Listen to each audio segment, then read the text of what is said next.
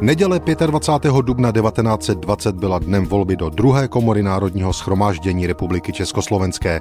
O 300 míst ve sněmovně bojovali kandidáti před týdnem, teď tedy přišla řada na rozdělení 150 lavic v Senátu.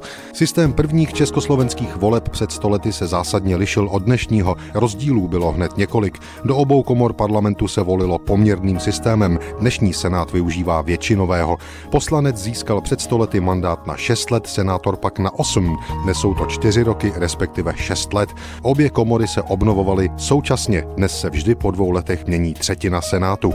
Do sněmovny mohli občané kandidovat až po dovršení věku 30 let s nejméně tříletým státním občanstvím, do Senátu až v 45 letech s minimálně desetiletým státním občanstvím. Voliči museli před stolety a po celou dobu první republiky k urnám povinně ve volbách do sněmovny od 21 do Senátu až od 26 let.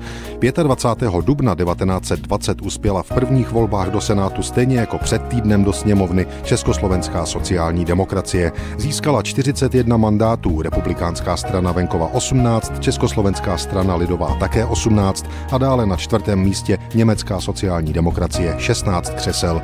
Právě před stolety 25. dubna 1920 se do Senátu volilo úplně poprvé. Českoslovenští voliči si pak toto právo mohli do vzniku protektorátu užít už jen třikrát. Po válce a v totalitních časech letech horní komora parlamentu neexistovala.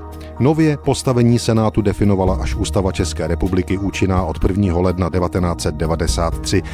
81 senátorů jsme poprvé vybírali na podzim 1996.